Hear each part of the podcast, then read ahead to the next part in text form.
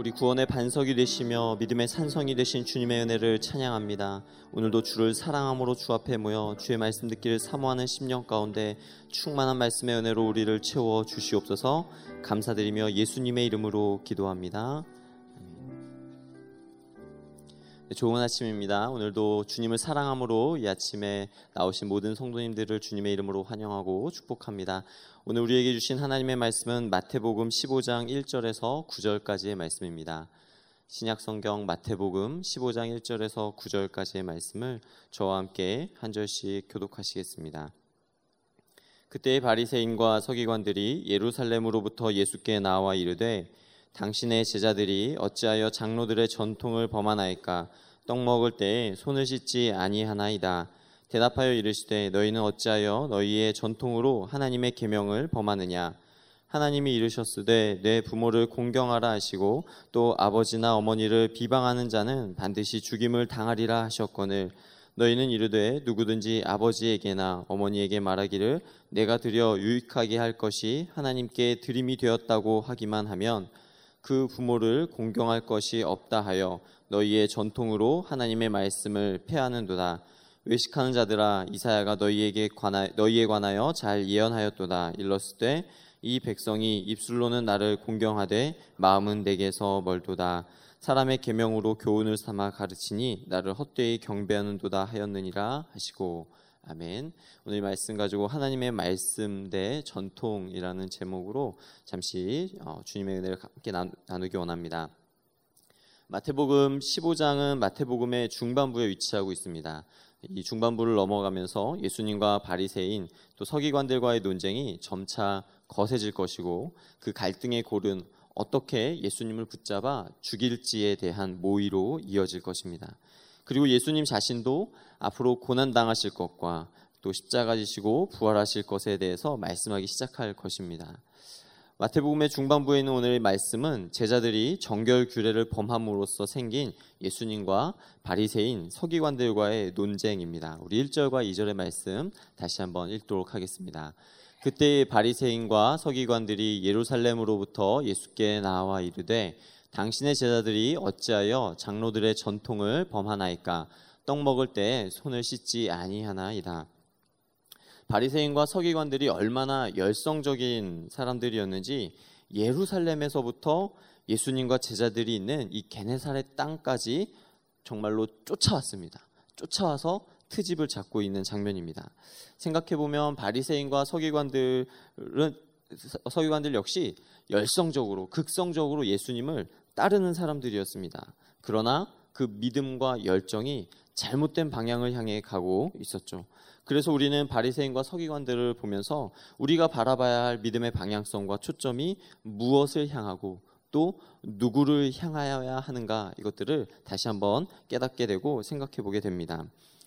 어, 앞선 14장에는 오병이어 사건과 또 풍랑을 잠잠케 하시며 무리를 걸어오신 예수님에 대해서 말씀하고 있습니다. 그리고 오늘 15장은 바리새인과 사두개인들 사이에 예수님이 벌이시는 논쟁을 어, 우리에게 기술하고 있는 장면입니다. 우리가 언뜻 보기에는 이 14장과 15장의 내용이 어, 말씀의 주제가 전혀 상관없는 것처럼 보여집니다. 하지만 오늘 말씀 1절을 보면 그때라고 하면서 이 말씀이 떨어져 있는 말씀이 아니라 이어지고 있는 말씀임을 우리에게 어, 생각해 볼 수 있도록 하고 있습니다. 앞선 14장과 15장의 말씀에 나타나는 하나의 공통점이 있는데요. 이 모든 어, 사건의 중심에는 제자들이 있었다라고 하는 것입니다. 14장의 어, 말씀부터 다시 한번 생각해 보면 빈들에서 예수님의 말씀을 듣던 무리들에게 예수님이 어, 제자들에게 이런 부탁과 요구를 하십니다. 너희가 먹을 것을 주라라고 말씀하십니다. 갑작스러운 예수님의 그 요구에 제자들은 우왕좌왕할 수밖에 없었을 것입니다. 그 와중에 한 제자가 예수님께 보리떡 다섯 개와 물고기 두 마리를 드리죠. 누구입니까? 바로 안드레라고 하는 제자입니다. 저는 이 장면을 곰곰이 생각해 보면서 어, 안드레가 정말 발품을 팔아서 열심히 찾아다니며 이 오병이어를 구해서 예수님께 가져다 주었을까? 혹 그렇지 않다면 이럴 수도 있겠다 하는 생각을 해보았습니다. 무엇이냐면 제자들이 다 우왕좌왕하고 있는 그때 한 소년이 우왕좌왕하는 그 제자들을 보면서 너무 안타까운 거예요. 그러면서 제, 한 제자에게 이렇게 아저씨 이거라도 가져다 어떻게 한번 해보세요 하면서 이렇게 혹시 드린 것은 아니었을까? 어, 왜냐하면 안드레도 이것을 예수님께 드리면서 이렇게 말합니다. 그런데 이게 이 많은 사람들에게 얼마나 되겠습니까? 어, 얼마 되지 않습니다라는 마음으로 예수님께 드렸기 때문입니다. 오병이의 기적이 일어나기 전까지 아마 대부분의 제자들은 이 한 소년이 드린 떡 다섯 개와 물고기 두 마리가 어떻게 쓰임 받게 될지 그리고 예수님이 축사하신 후에 어떤 일이 일어나게 될지 예측하거나 또 기대하고 있던 사람은 아마 아무도 없었을 것입니다. 그럼에도 불구하고 예수님은 제자들에게 너희가 먹을 것을 주어라라고 말씀하셨습니다. 그리고 예수님은 기도하러 산으로 가시고 제자들은 배를 타고 바다를 건너갑니다. 밤 사경쯤에 사람의 힘으로는 도저히 어찌할 수 없는 거센 풍랑이 불어닥치죠. 힘겹게 풍랑을 헤쳐가고 있는 그때 예수님이 제자들을 찾아가십니다. 풍랑을 뚫고 온 예수님을 본 제자들의 첫 번째 반응은 무엇이었습니까? 아, 예수님 어서 오십시오. 였으면 얼마나 좋겠습니까? 그런데 정말 정말 정말 제자들인데도 불구하고 예수님을 보자마자 깍깍 소리를 지르면서 유령이다 하고 외쳤습니다. 예수님을 보고 예수님의 제자들이 유령이다 하고 외쳤어요. 만약에 그 배에 제자들이 아닌 다른 사람들도 같이 타고 있었다면 그 모든 부끄러움은 예수님의 몫입니다. 아, 너무 부끄러울 것 같아요. 내 제자들인데 날 보고 유령이라고 해요. 예. 그리고 예수님이 그 배에 올라가, 올라가시려고 할 때 어, 베드로가 어떤 용기에서인지 그 순간 어떤 의심 때문이었는지 자기도 무리를 걸어갈 수 있게 해달라고 합니다. 처음에는 잘 걸어가는가 싶더니 역시나 얼마 가지 못해 바람을 보고 무서워하여서 바다에 빠지고 맙니다. 그 역시 그 모든 부끄러움은 예수님의 몫이었습니다. 오늘 말씀엔 어떤 장면이 나옵니까? 바리새인과 서기관들이 예수님과 논쟁하는 장면이 나옵니다. 그런데 그렇게 된 계기가 무엇입니까? 2절 말씀에 나온 것처럼 제자들이 손을 씻지 않았기 때문입니다. 어, 마음이 바다같이 넓고 착한 분은 이렇게 생각하실 겁니다. 아이고, 얼마나 배가 고팠으면. 이런 어머니 같은 마음을 갖겠죠. 하지만 어, 떻게 해서든 예수님을 책잡아 넘어뜨리려고 하는 바리새인과 서기관들에게 이런 바다 같은 마음이 있을 리 없습니다. 아마도 제자들이 이렇게 행동한 것은 아마도 손을 씻지 않고 급하게 음식을 먹던 이런 모습들은 빈들에서 오병이어를 나누던 그 은혜의 여파이기 때문이지 않을까 한번 생각해 보게 됩니다. 우리 마가복음 7장 3절에서 4절의 말씀 다 같이 읽겠습니다. 바리새인들과 모든 유대인들은 장로들의 전통을 지켜 손을 잘 씻지 않고서는 음식을 먹지 아니하며 또 시장에서 돌아와서도 물을 뿌리지 않고서는 먹지 아니하며 그 외에도 여러 가지를 지켜 오는 것이 있으니 잔과 주발과 녹그릇을 씻음이러라. 하지만 바리새인과 모든 유대인들은 이, 이런 정결 규례를 잘 지키는 사람들이었습니다. 이것은 단지 위생의 문제가 아니었습니다. 이것은 장로들이 전통으로 지켜오던 것으로서 성경에 기록된 말씀은 아니지만 율법에 근거하여서 발전된 전통이었습니다. 하나님께서 모세에게 주신 그 율법의 본래 의도가 죄가 주는 영향력을 차단하고 정결하고 거룩하게 하는 하기 위함이었다면 장로들은 이것들을 좀 더 구체적으로 만들어서 전통으로 말미암아 어, 그 죄의 영향력이 완벽히 차단되도록 노력하였다라고 하는 것입니다. 하지만 이러한 장로들의 전통이 시간이 흐를수록 차츰 본질은 놓치고 행위에 대한 강압적인 규정만 남게 된 것입니다. 그래서 제자들이 손을 씻지 않고 음식을 대하는 것을 보고 그것 때문에 그것이 잘못된 것이라고 책잡아 예수님께 따지고 들어온 것입니다. 다시 한번 정리하자면 앞선 14장과 15장의 말씀의 중심에는 이렇게 제자들이 있었습니다. 안타깝게도 제자들의 믿음 좋은 모습이라기 보기보다는 자꾸 예수님을 부끄럽게 만드는 그런 모습입니다. 그럼에도 불구하고 예수님은 예수님의 그 사역의 자리에 제자들을 부르시고 제자들을 참여시키십니다. 제자들이 무엇인가를 할 수 있도록 훈련시키고 계심을 우리가 볼 수 있습니다. 제가 이 말씀을 묵상하면서 성경을 기록한 제자들에게 혹시라도 인간적인 생각이 있었다면 아마 자기들의 이런 부끄러운 모습을 얼마든지 빼거나 감출 수도 있었겠다 하는 생각이 들었습니다. 하지만 오늘 우리가 말씀을 보아 알듯이 제자들은 절대로 그렇게 하지 않았습니다. 어, 이 말씀을 묵상하면서 제자들이 성령의 조명하신 가운데 이 말씀을 기록할 때 얼마나 크고 기뻤을까 하는 생각이 들었습니다. 그 성령의 조명하신 가운데 이 말씀들을 기록하면서 하나님의 큰 섭리 안에 자신이 자신들이 예수님을 믿고 또 예수님을 쫓음으로써 이렇게 변화되었구나. 내가 이렇게 달라졌구나 하는 것을 깨닫고 그 깨달음에 감격하지 않았을까 생각해 보았습니다. 아마 인간적인 부끄러움보다는 변화된 모습으로 주님을 섬기는 그 기쁨이 더 크기에 그 은혜가 넘쳤으리라 믿습니다. 그럼 예수님은 왜 자신이 부끄러움과 공경에 처음에도 불구하고 자신의 사역의 지자들을 참여시켰을까요? 그것은 이 모든 이적과 기적의 중심에 예수 그리스도가 계셨음을 분명히 알게 하기 위함이었습니다. 예수 그리스도께서 이 모든 기적과 이사의 중심에 계셨음을 증거하게 하기 위함이었습니다.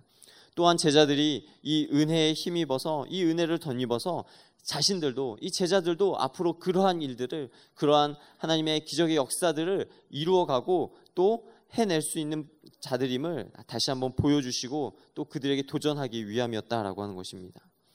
그 첫 시작은 비록 연약한 모습이었을지 몰라도 예수님은 온전한 믿음에 이르도록 제자들을 자꾸 예수님의 사역에 초청하셨습니다. 이것은 오늘 저와 여러분에게도 동일한 줄로 믿습니다. 우리의 연약한 모습이 있습니다. 그럼에도 불구하고 주님은 우리를 늘 믿음의 자리로 우리를 부르시고 초청하십니다.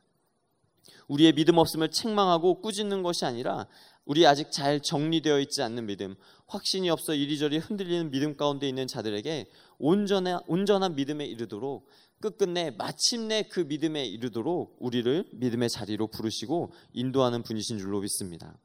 우리가 예수 그리스도로 충만해져 있지 않으면 우리는 자꾸 다른 것을 바라보고 흔들리게 되어 있습니다. 예수님보다 다, 예수님보다 더 큰 것이 있는 줄로 알고 그것을 바라보느라 예수님께 집중하지 못한다라고 하는 것입니다. 예수님을 바라봐야 되는데 내가 먹여야 될 남자만 5천 명 그 이상의 사람들 그것들을 바라보느라 예수님을 바라보지 못할 때가 있습니다. 정말 죽도록 힘들게 내가 버티고 있다고 생각하는데 이 상황에서 나를 더 위협하고 나를 더 무섭게 하는 풍랑과 유령이 보이지 예수님이 보이지 않는 일들이 우리 가운데 있을 수 있다라고 하는 것입니다. 그러나 우리는 그 모든 환경 가운데서 그 모든 상황 가운데서 오직 예수로 충만해지고 오직 예수를 바라, 봄으로써 믿음으로 승리해야 되는 줄로 믿습니다. 우리가 교회에 나와서도 오직 주님만 바라봐야 될 줄로 믿습니다. 사람을 바라보는 것이 아니라 우리를 둘러싼 어떤 사역의 일들을 바라보는 것이 아니라 우리가 주의 일을 감당할 때 그 모든 일들이 오직 예수 그리스도를 더욱 온전히 믿는 믿음에 이르도록 하게 하는 일로 우리가 바라보고 그 일 가운데에서 그 사역 가운데서 주님을 바라보는 은혜가 있기를 주님의 이름으로 간절히 축원합니다. 주님은 우리를 온전한 믿음의 자리로 초대하는 분이십니다. 우리 3절 다 같이 읽겠습니다. 대답하여 이르시되 너희는 어찌하여 너희의 전통으로 하나님의 계명을 범하느냐 이제 예수님의 답변이 나옵니다. 예수님과 바리새 예수님은 바리새인과 사두개인들이 중요시 여기는 전통 때문에 하나님의 말씀이 사라지고 잊혀져 가는 폐단에 대해 말씀하십니다. 장로들의 전통이 신앙의 정도 바른 길이 아니라 곁길로 빠지게 만들었음을 어, 가르쳐 주고 있습니다. 그 한 예로 말씀하신 것이 바로 고르반 규정입니다. 마가복음 7장에는 고르반이라는 용어가 나왔지만 마타, 마태복음에는 나와 있지 않습니다. 고르반이란 하나님께 드림이 되었다라고 하는 뜻인데요. 어떤 상황 가운데 어떻게 사용했는지 한번 보도록 하겠습니다. 우리 4절과 6절의 말씀을 4절에서 6절까지의 말씀을 다 같이 읽겠습니다. 하나님이 이르셨으되 내 부모를 공경하라 하시고 또 아버지나 어머니를 비방하는 자는 반드시 죽임을 당하리라 하셨거늘 너희는 이르되 누구든지 아버지에게나 어머니에게 말하기를 내가 드려 유익하게 할 것이 하나님께 드림이 되었다고 하기만 하면 그 부모를 공경할 것이 없다 하여 너희의 전통으로 하나님의 말씀을 폐하는도다. 우리가 너무나도 잘 알고 있듯이 내 부모를 공경하라는 계명은 10계명의 다섯 번째 계명입니다. 그리고 우리는 이 말씀을 지키기 위해 최선을 다해야 합니다. 그래서 장로들이 모여 하나님이 모세에게 주신 율법을 더 잘 지키기 위한 세부적인 실천 사항들을 만들기 시작했는데요. 그렇게 만들어진 것이 600여 가지가 넘었습니다. 처음엔 이런 세부적인 율법 규칙을 지키는 것이 신앙에 많은 도움이 되었습니다. 그러나 시간이 지나면서 장로들의 전통이 하나님의 말씀보다 더 중요한 것처럼 되어버리고 만 것입니다. 그래서 그 전통을 지키는 사람들이 마치 신앙이 더 성숙하고 더 옳은 사람들인 것처럼 된 것이죠. 그런데 이런 전통을 이런 전통들 중에는 하나님의 말씀이 가지고 있는 본질을 놓치는 것들이 있었습니다. 그 중에 하나가 바로 고르반 규정입니다. 예수님은 장로들의 고르반 규정과 십계명의 다섯 번째 계명이 충돌하고 있음을 말씀하고 있는 것입니다. 예를 들면 이렇습니다. 밭을 어, 밭, 어, 농사를 지어서 밭에 소출이 생기면 그것으로 부모를 공경해야 합니다. 가장 좋은 것으로 먼저 하나님께 드리고 그 다음 것으로는 부모님께 드림으로써 부모님께 어, 부모님이 정말 윤택한 삶을 살아가실 수 있도록 공경하는 것이 자식의 도리이고 자식의 의무입니다. 그런데 아, 인간적인 약한 마음에 부모님께 드리는 것이 아깝다라고 하는 마음이 살짝 들기 시작하는 겁니다. 그 아까운 마음을 내가 어떻게 하면 이것을 내 것으로 만들고 부모님께 안 드릴 수 있을까 하고서 생각해 보니까 이 고르반 규정을 이용하면 되더라라고 하는 것입니다. 밭에 풍성한 소출이 있어서 어, 온 가족이 그것을 둘러싸서 와 정말 하나님께서 주신 은혜가 크구나라고 말하고 있을 때 옆에 부모님이 계시면 그걸 떼어서 드려야 되는데 그때 그것을 향하여서 이것은 고르반입니다. 고르반 하고 외치면 이것은 하나님께 드림이 되었기 때문에 이 소출로 인하여 이 풍성한 곡식을 부모님께 드리지 않아도 되는 면책 특권처럼 돼버렸다라고 하는 것입니다. 고르반 규정이 만들어진 것은 하나님의 것을 거룩하게 구별하기 위한 것이었지만 이 고르반 규정이 가지고 있는 약점이 있다면 이 고르반이라고 말한 것을 내가 언제까지 지켜야 하는지 정해진 것이 없습니다. 선언하기만 하면 되지 이 선언을 내가 언제 어떻게 지켜야 된다라고 하는 의무가, 의무가 없었던 것입니다. 그렇게 이 고르반 규정은 처음 의미와 본질과 다르게 퇴색되면서 갖은 생색은 다 내고 부모는 공경하지 않는 인간의 죄성에 교묘하게 악용당하는 규정이 되버리고 만 것입니다. 하나님을 속이고 이웃을 속이고 부모를 속이게 된 것입니다. 정말 너무나도 가슴 아프고 정말 안타깝지 않습니까? 부모에게 드려야 할 마땅할 그 양식을 고르반이라고 외치면서 사람들에게는 마치 신앙 좋은 사람인 것처럼 율법 잘 지키는 사람인 것처럼 의기양양하게 하고서는 그리고서는 그것을 부모님께 드리지 않고 하나님께도 드리지 않고 자기 인간의 욕심을 채우기 위한 수단으로 사용했다라고 하는 것이 우리 인간이 가지고 있는 죄의 속성과 죄의 모습이 얼마나 악한지를 다시 한번 어, 생각하고 깨닫게 하는 것 같습니다. 그리하여 어떤 상황이 도래하게 되었습니까? 우리 6절 말씀 다 같이 읽겠습니다. 그 부모를 공경할 것이 없다 하여 너희의 전통으로 하나님의 말씀을 폐하는도다. 하나님의 말씀이 폐하여지게 되었습니다. 하나님의 말씀이 삶의 기준이 되지 않고 하나님의 말씀이 지배권을 잃어버렸다라고 하는 것입니다. 살았고 운동력 있는 하나님의 말씀이 더 이상 우리의 삶에 신앙인의 삶에 믿음의 삶에 어떠한 영향력도 끼치지 못하였다라고 하는 말씀입니다. 오늘 말씀에 나오는 바리새인과 서기관들은 예루살렘으로부터 파견된 지도급 학자들이었을 것입니다. 그들의 파견이 공식적이었던 비공식적이었던 그들은 예수의 행적을 쫓아 정말 예루살렘에서부터 거기까지 쫓아온 사람들이었습니다. 때문에 그들은 오늘 말씀이 있기 직전에 오늘 논쟁이 있기 직전에 일어난 일들에 대해서 알았을 가능성이 크다고 저는 생각합니다. 예수님께서 빈들에서 말씀을 풀어 설명하시고 오병이의 기적을 일으키는 놀랍고 풍성한 은혜의 잔치 그때 여러분 잘 생각해 보고 상상해 보십시오. 손을 씻지도 않은 수많은 무리들이 자신들의 손을 거치면서 자기들 눈앞에 펼쳐지는 놀라운 기적의 현장을 목격하고 그것을 서로 떼어 나누고 먹는 그런 풍성한 은혜의 잔치, 천국의 기쁨을 맛보았습니다. 그런데 이게 이, 이 장면이요 바리새인과 사두개인들이 보기에 아, 서기관들이 보기에는 정말 경악할 노릇이었을 것입니다. 세상에 저런 말도 안 되는 저런 있을 수 없는 일이 펼쳐지다니 하면서 아마 이 바리새인과 서기관들의 눈에는 정말 끔찍한 일들, 기겁할 일들이 일어났을 것입니다. 또 예수님이 게레사라 땅에 도착하시자 모든 병든 자들과 삶에 지쳐 쓰러져 가는 자들이 하나님의 은혜를 경험하고자 예수님께 몰려듭니다. 모여든 그들이 다만 예수의 옷자락에라도 손을 대기를 간구하니 손을 댄 자는 다 나음을 얻었다고 말씀합니다.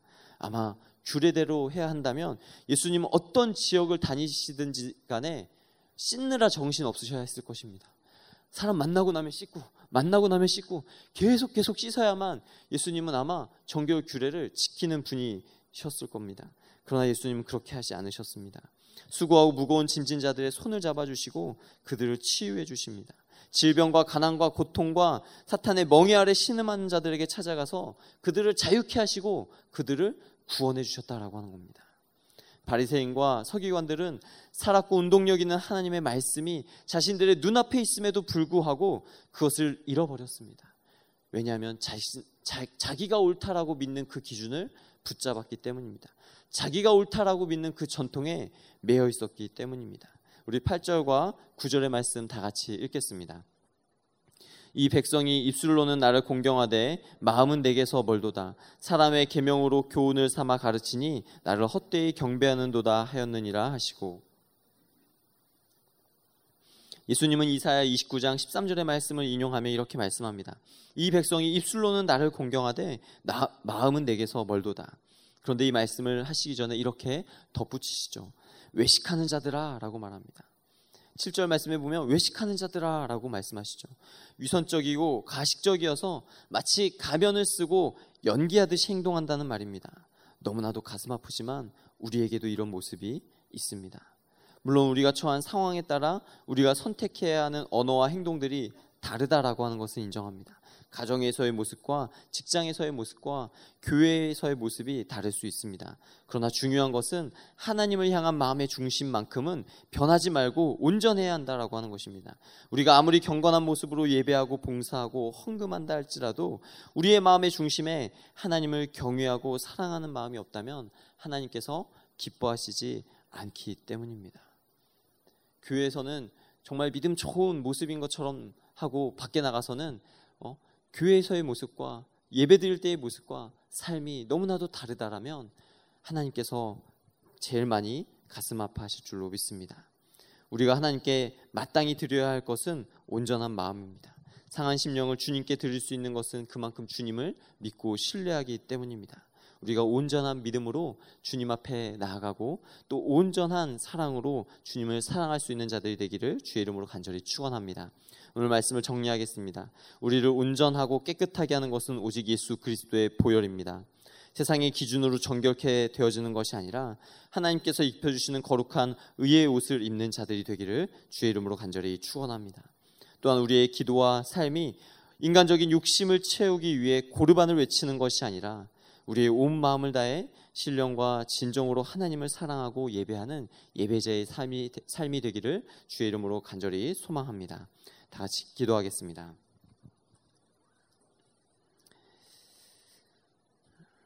사랑의 하나님, 우리의 연약한 믿음을 극률히 여기시고 온전한 믿음에 믿음에 이르도록 우리를 부르시고 이끄시는 주님의 은혜와 그 사랑에 감사합니다. 오늘 말씀을 통하여 우리가 인간적인 생각과 전통에 매여 신앙의 곁길로 빠진 모습들이 있는지 돌아보게 하여 주시고 욕심을 채우기 위하여서 고르반을 외치고 있는 모습은 없는지 돌이켜 회개하게 하여 주시옵소서. 하나님, 삶의 무게에 눌려 지치고 상한 수고하고 무거운 짐진 자들이 다시 한번 주님 앞에 나와 주의 은혜를 간구합니다. 주께서 손잡아 주시고 주님의 구원의 손으로 주님의 그 능력의 손으로 우리의 삶을 붙드시고 이끄시는 주님의 그 역사하심을 마음껏 경험하고 누리는 우리의 삶이 될 수 있게 하여 주옵소서 감사드리며 예수님의 이름으로 기도합니다.